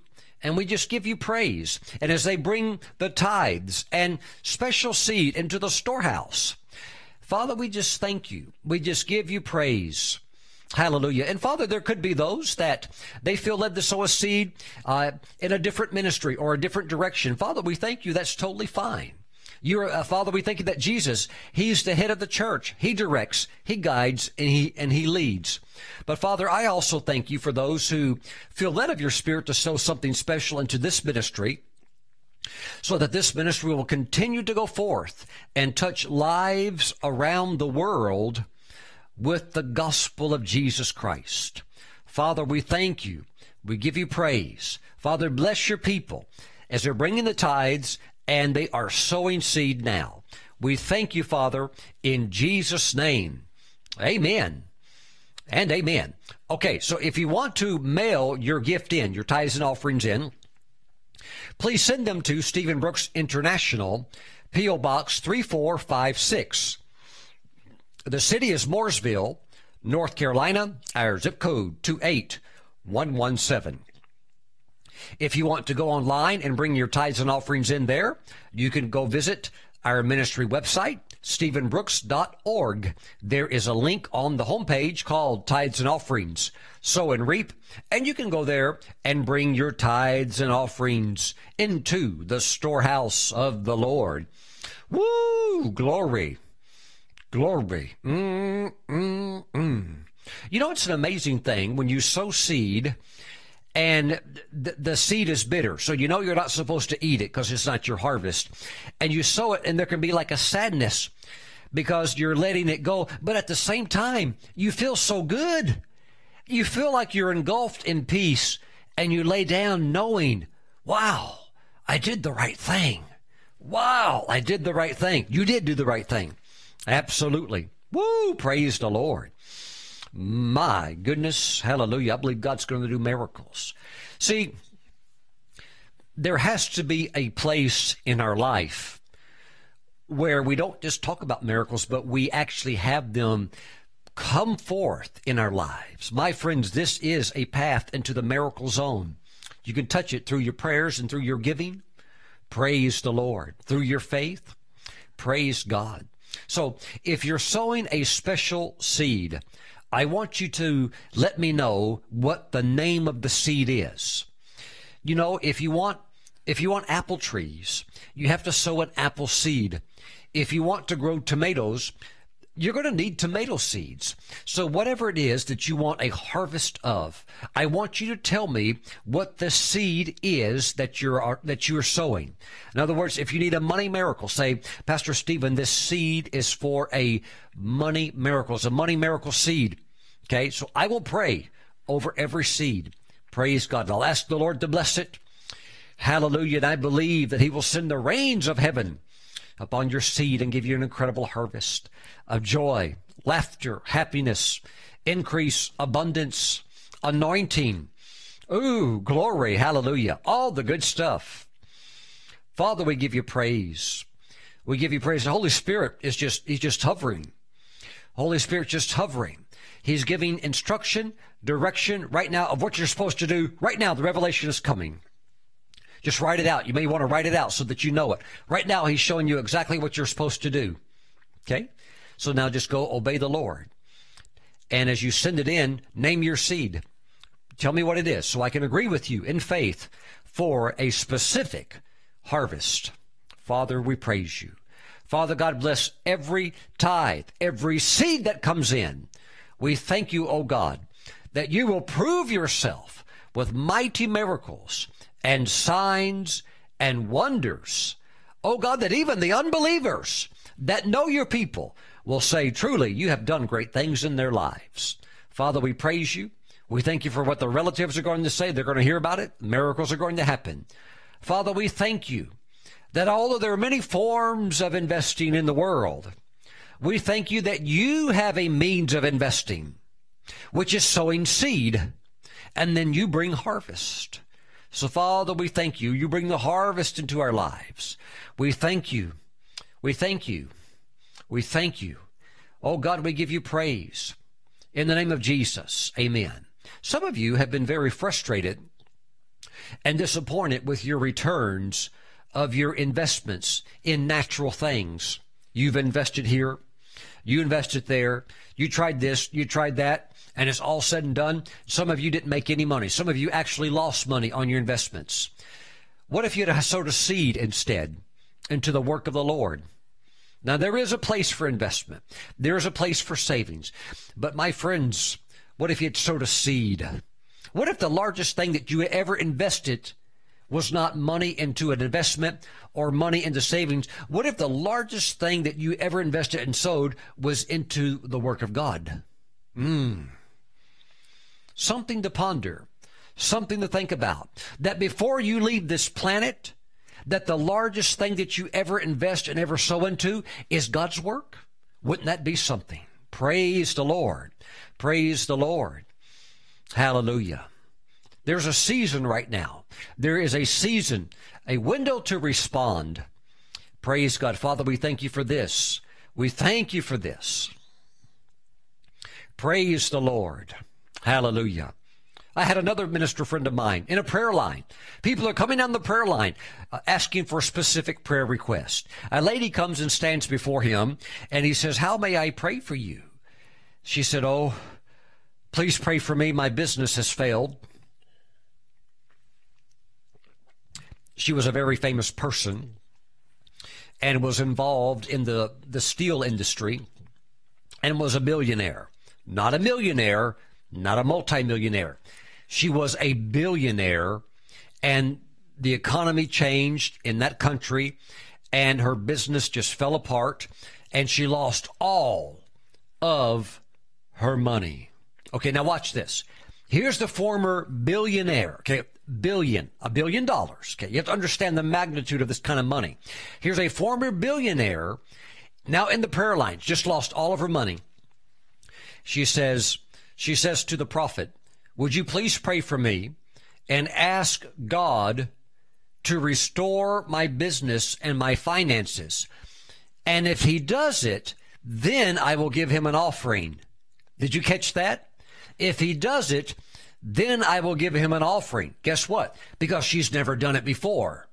You hold on a minute, Pastor Stephen. You mean to tell me that this person who was a Christian billionaire never gave an offering to the Lord, but yet was saved? Yes.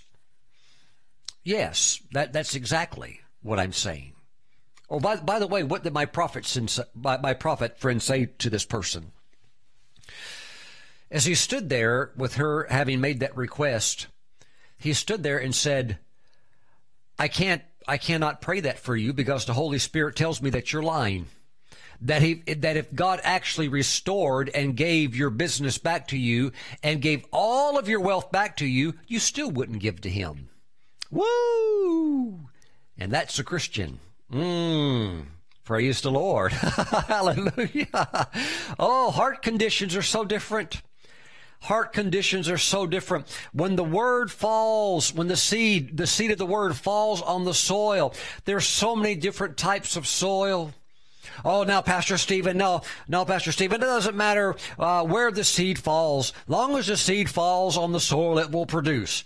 No, it won't. You can take your seed and you can bring your watermelon seeds, okay? Bring them into my office and throw them on my concrete floor.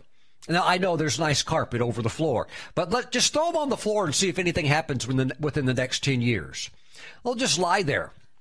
They won't produce anything. Why? The the soil is too hard.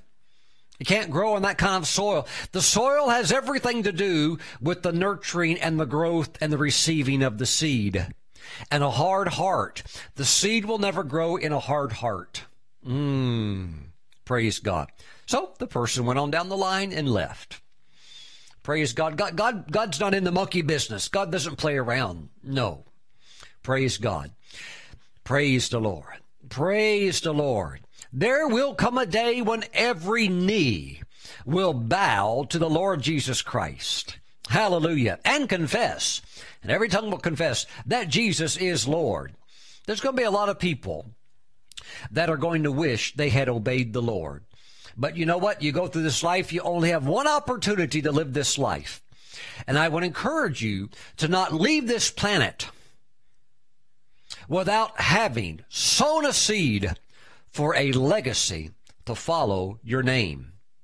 Is fame not a covenant blessing? Did God not tell Abraham, I will bless you and make your name great? Woo! Woo! Woo! Oh, uh, Pastor Stephen, by the way, how did he come into that? Sowing his seed. Well, Pastor Stephen, I never saw him give an offering. His son. He was willing to sacrifice as a seed his own son. He, had already figured, he had already in his mind figured it out that even if he kills his son with a knife and burns him on the fire and his son Isaac is turned to ashes, that God will resurrect his son. That's, that's faith. He had already totally predetermined to do that. And so in the eyes of God, in some ways, it was like it was already done. By the way, God the Father did not spare his son. But God wanted a family. In order for God to have a family, what did God the Father do? He sowed a seed. What was the seed? The Word. Who was the Word? His Son. The Word became flesh and dwelt among us. So, the son was sacrificed. The seed was sacrificed. God had one beloved son. He sacrificed his son, which was the seed, and now he's got a family. And now we're in that family. That all happened because a seed was sown into the earth. The seed had to die. Jesus had to die. The seed had to be resurrected, come up out of the earth, come up out of the grave. Now there's harvest. and millions are getting saved. Oh, glory be to God. By the way, this is his investment system. I would encourage you to get involved in kingdom investing. This, by, by the way, this is where I put my money. This is where I sow. When I want to harvest, this is where I sow. I, I, am aware of many opportunities out there to invest. Okay, I'm not saying that's wrong, but for me and my house, we inv- this is where we invest at. Why? This is where I'm getting the best returns. C- come on, the bank, the bank's promising you two percent. You know, you follow the Dow Jones. Oh, okay, okay, yeah. Well, let's follow the major indexes. Okay, they're, they're going to return maybe five percent. Woo! Big deal. That's, that's real excitement there. But my friends, 30 fold, 60 fold, 100 fold. Hmm, praise God. Hallelujah. This is, this is where I'm going. As for me and my house, we shall serve the Lord. Mm, mm, mm. Glory. Glory be to God. Praise the Lord. Things to ponder. Things to consider. I'm beginning to see something in the spirit. That's why I'm just just talking a little bit. I'm seeing something. I'm seeing Jehovah Tsaba, the commander of the angelic army. He's already forming and positioning the angels who are already getting ready to respond. Because some of you are di- you're dialed in, you're locked in, you're, you're already responding, you're already reacting to this. You're already pulling it together. Some of you have already pulled it together and you're, you're walking this out. Praise God.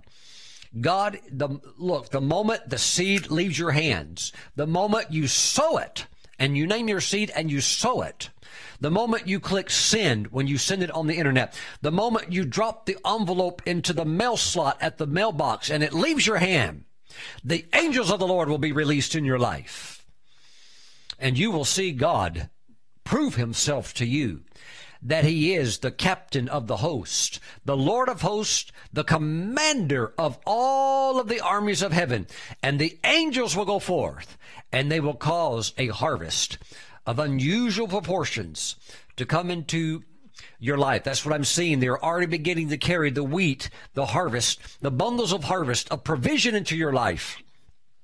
Glory be to God. Glory be to God. And you're going to have dreams about your harvest and it's going to come quickly. Father, we give you praise. We give you praise in the name of Jesus. That's why you need to name your seed because your seed identifies your harvest. You sow the apple seed, you know the apple tree is your harvest. Okay? And so so your seed, name your seed. You, when it comes in, you'll see your harvest. Glory. Glory to God. Glory be to God. Hallelujah. Now, Father, we thank you. We thank you for shalom peace. We thank you for peace. All of your ways are peace. Your wisdom is enveloped in peace. We thank you that your peace and your love, it just drives out all fear. We give you praise. We give you praise. Father, I feel in my heart that there have been those who have been challenged to respond deeper to the love of God. People who do love you, but they cling to so many crutches. They cling to so many other supports and they're afraid to let go. Lord, they want to let go, but they're afraid to let go because they are bound by a world system that says, don't give. You're, you're losing. You're being depleted. Don't, don't give. And they cling. But Father, they want to know you. I pray that you help them. I pray that you help them. Lord, it's your, it's your love. It's your kindness. I pray that you help them.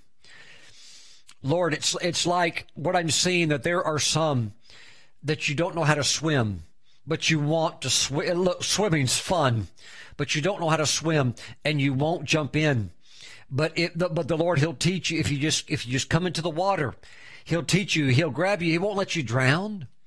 If you'll just, if you just yield and jump in the, the Lord will help you. The angels will be there and you'll be swimming. It's not, it's not hard to learn. You'll learn it very, very quickly. And you, now you'll be able to swim and you're going to love it. You're going to love it. You're going to love it.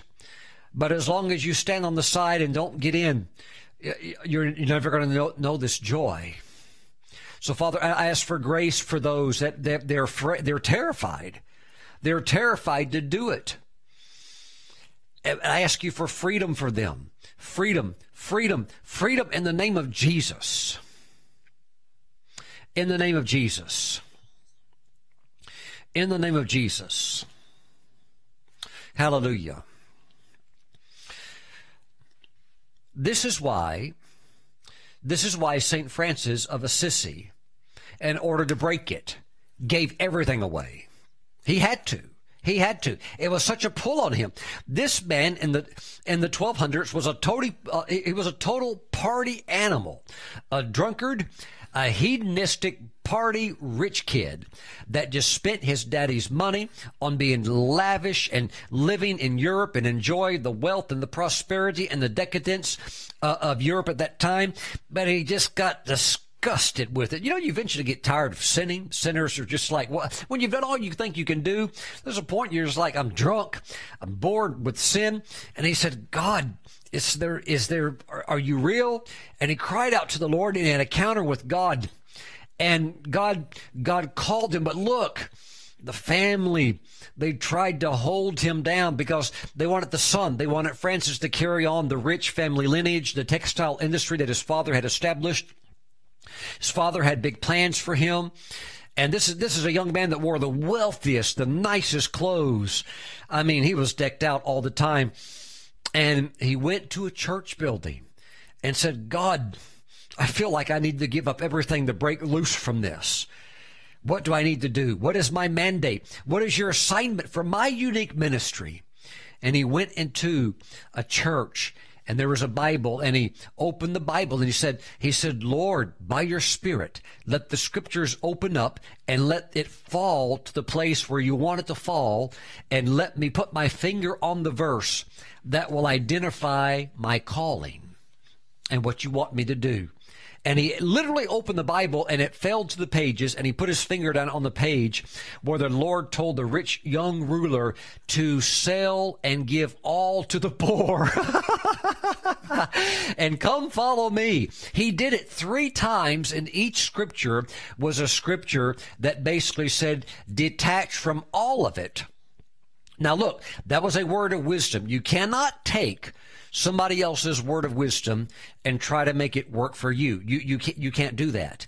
No more than you can take. No more than if you're a leper and you try to take Elisha's word to Naaman the leper and go dip in the Jordan River seven times. Pastor Stephen, I got a skin problem. I'm going to go over to that Jordan River and wash seven times. Well, look, that was a word of wisdom from Elisha to Naaman. You can't you can't take that and try to make it your own. But there are some even modern day, there's going to be modern day rich young rulers who do respond to that because it's their only way to break free from the control and the manipulation. Pastor Stephen, I feel like I, I, I can't get free. You need to give an offering that will break it. You need to give an offering that breaks the control. This is why Jesus said it is very difficult for rich people to get into the kingdom of heaven, the kingdom of God. What is that? That's God's way of doing things. Why? It's, it's, it's very, very controlling. How do you get free from that? Sowing seed. Just sow seed, sow seed. And if you ever feel it's clogging you up and you're getting religious and you're getting stuffy, break it, break it with a very powerful offering. Uh, break it with an offering that will keep you reliant and dependent on the Lord. Praise God. Praise the Lord. Hallelujah. Glory. So I'm just talking to some people out there. They can't get free. They want to. There's some they'll never get free unless they break it with something very, very powerful. A sacrificial offering that just breaks it. Hallelujah. Glory. Glory. Glory to God. Hallelujah. Father, we praise you. By the way, St. Francis of Assisi is one of the most well known saints. Most Christians can't even name all 12 apostles, but they, I guarantee you they can name St. Francis of Assisi, a heavy hitter in the spirit. Within, within a few years, he had over 5,000 men and women following his ministry, going all throughout Europe preaching the gospel. He had kings leave the kingdom and come and follow after him and give up everything. He had the wealthiest people of Europe, leading figures of royalty, leave their positions and abandon every I mean, it was a wave. It was on fire. People were like, look, we, we are, and th- that was a time when Europe was in great decadence and, and just total self uh, absorption of self. And that was a move of God to get free from that. And it, it, was a powerful move of God. He walked in all nine gifts of the Holy Spirit. He was mightily used of the Lord. And he had all five marks of Jesus Christ, the stigmata in his body in the last weeks of his life. He had the crown of thorns on his head, the holes in his hands, the holes in the side, and the hole marks in the feet even appeared on him. A very, very holy sign and wonder. Glory. He carried the marks inwardly, but at the latter part of his life, they manifested outwardly.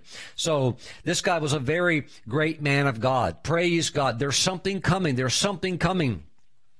There's something coming because you could have money. God doesn't care if you have money as long as it doesn't have you. I'm telling you, the Lord's a jealous God. And he doesn't want any other gods before him, whether it's mammon or sports or entertainment or whatever it is. He doesn't want any other gods before him. Hallelujah. A lot of what I'm talking today um, I've, I've had no notes for. I've just I jotted a few things down, but really this whole message I'm just talking out of my spirit.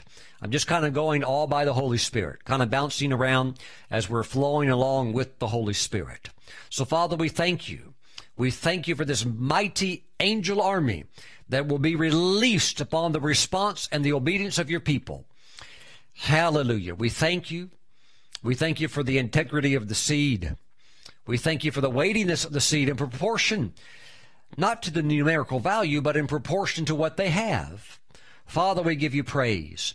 That is beautiful, that is beautiful and holy and sacred in your sight. We bless you. We thank you, Father, in Jesus' name. And Father, I thank you for my online church members, those that are tithers, those that are ministry partners that give a monthly donation to the ministry. Father, I thank you that you have blessed this ministry with some wonderful, some of the most wonderful supporters. And I thank you for the online church members and supporters. They're all so wonderful. Father, bless them. Bless every single one of them. As over the years, there are quite a few that have sown seeds in tears. Lord, let their harvest exceed every expectation that they have in their heart. Let it exceed their most extended expectations. I thank you. And I thank you for revival glory in their homes.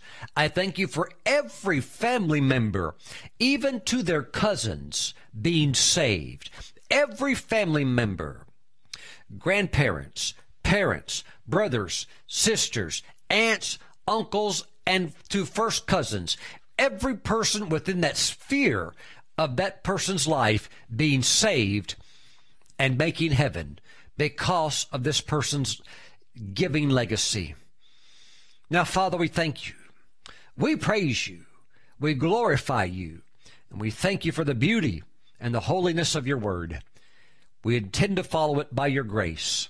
We jump in and swim and enjoy all that you have for us. We thank you for your freedom. We give you glory in Jesus' name. Amen. Let's take communion.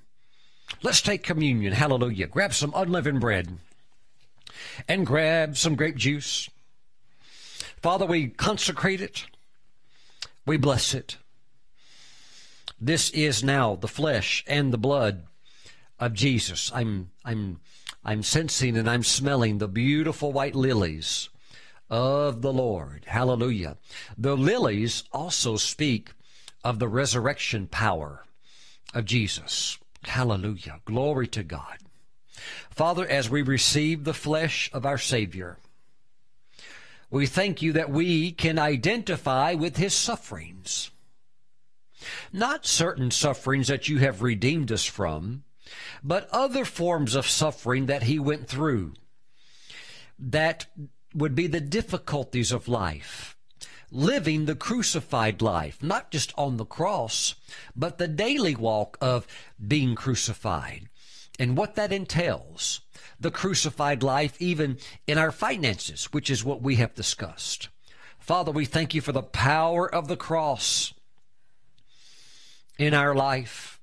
Father, we embrace the cross. We thank you for it because it's through Christ's death and our identity with his death that we experience his life. Father, we receive now the flesh of our Savior. In Jesus' name, let's take together.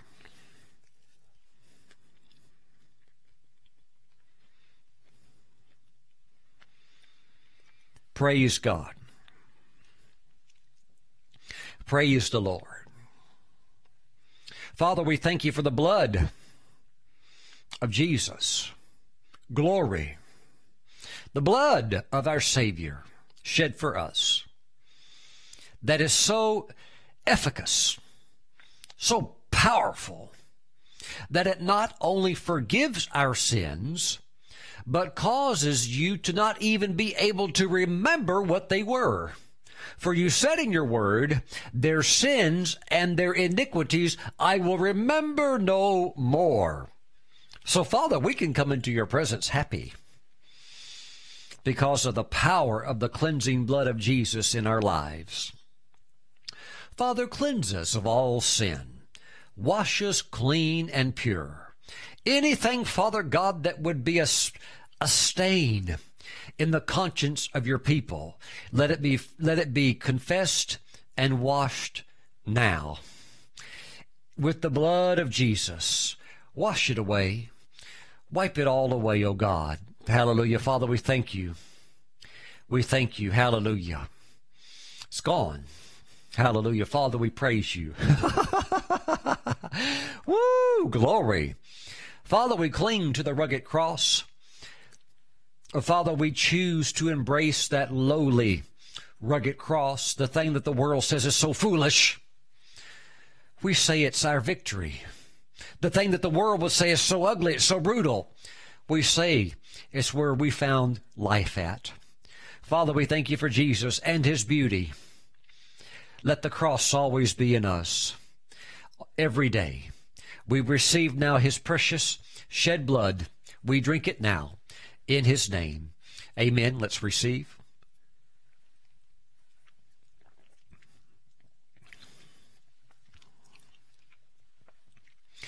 God is very much willing and desirous to bless you with wealth. He'll take you anywhere you want to go. Much of where you want to go depends on your desire and what it is that you would like. He'll take you there. He doesn't mind if you have wealth as long as that wealth doesn't control you if you ever let it become your God, if you ever let it start to lift you up in pride, you need to come to Calvary as quick as you can.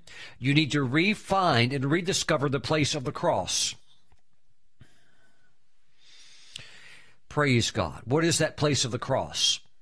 It's a place where you are yielded and you are willing to do anything and everything that He would ask you to do no matter how foolish it may require you to look in the eyes of the intellectuals, no matter how humbling it may appear to be, never forget that's where the real life is at. If you're willing to do that, God will do incredible things for you. I ministered once with a man overseas that has a very unusual ministry. And when I look, when I say unusual, I've seen some seriously unusual ministries that are so unique. They're so beautiful because the body is just so different. If the eye were, if the whole body were an eye, it, it wouldn't work. But I saw this minister with a very unique ministry of ministering in the new wine of the Spirit, the joy of the Lord. And I talked to him later and I said, uh, I said, when you, when you minister, the glory begins to open up. And I said, me and another conference minister who was the host, we were watching you and I was watching you and I saw a whirlwind begin to swirl around you. I didn't say anything. And the minister next to me said, said, he said, Brother Stephen, do you see the whirlwind beginning to swirl around him? I said, I absolutely see it. It's like ribbons of color uh, beginning to swirl around. And the minister said next to me, says he's opening up the glory realm. And I said, he is. I can see it opening up. And so I talked to that, that prophet that ministered in that anointing. And I said, what is your secret of getting into the glory like that where you're in it and you make it available for others to come into it? He said, Stephen, he said, I had an encounter with the Lord a few years back. And the Lord said, For you to come into this glory and for you to flow in this anointing, you must be willing to lose all self respect. You must be willing to lose all dignity and you be, must be willing to lose all care about what others might think about you or how they might react to what I would have you do and he is so funny to watch. And if and if you look at it with a carnal mind, you think this guy is really silly. But if you if you just a little bit start leaning into with the spirit and you're watching, you're like, oh my lord, he's moving in the spirit and he's beginning to pull others into it. It's incredible. And I'm talking about opening up the glory realm where waves of glory begin to come out and they start going over you and people get free. I'm talking people getting free from evil spirits, people getting free from suicidal thoughts and depression, and they leave just like, oh, like you came out of heaven. It's incredible. And his whole key was staying at the cross and not being moved by oh, oh, that doesn't look cool oh you know that that that's not acceptable that's that you know that this is like no no no no he said, he said, the Lord said, if you're going to move with me in this, you must be willing to not care what people think. You're going to have to find the cross because you're going to have to just release and let go and flow of the Spirit. And by the way, this is a very mature man of God in his late 60s who's an apostle who's operating in this prophetic flow. Uh, and so I'm not talking about somebody do, doing fruity, goofy, weird stuff. I'm talking about somebody that's very valid, that's walking uh, in an area where Jesus said, Take up your cross and follow me. That's his cross. He has to flow in a joy anointing that he has to be a little bit silly to get into it. And a lot of intellectual stuffy people, they just think this guy's an idiot. Okay, so that's his cross. That's his cross. By the way, if those intellectuals want to come into it, guess what their cross is? You have to lay down your PhD. Praise God. And there's nothing wrong with having a PhD. But you have to understand also a lot of people allow that to puff them up. They get very, very prideful. And because of that position, they're not willing to yield. Okay. So there, there's, everybody's got different hurdles. Everybody's got different things. But I just pray that today will be a day where you can come into a new freedom. You can really be putty in the Lord's hands, and the Lord's love can be so in you that you'll do anything He tells you to do. Anything, praise God. By the way, you'll find out whenever He leads you and tells you to do something, it's always for your good. He has His eye on you, and He loves you, and He's setting everything up to be better than it is to make your life beautiful. Father, bless your people as we go. Thank you, Father, in Jesus' name. Amen. I have enjoyed talking with you today. I will see you back next time. For more information about the ministry of Apostle Stephen Brooks, visit our website at stephenbrooks.org.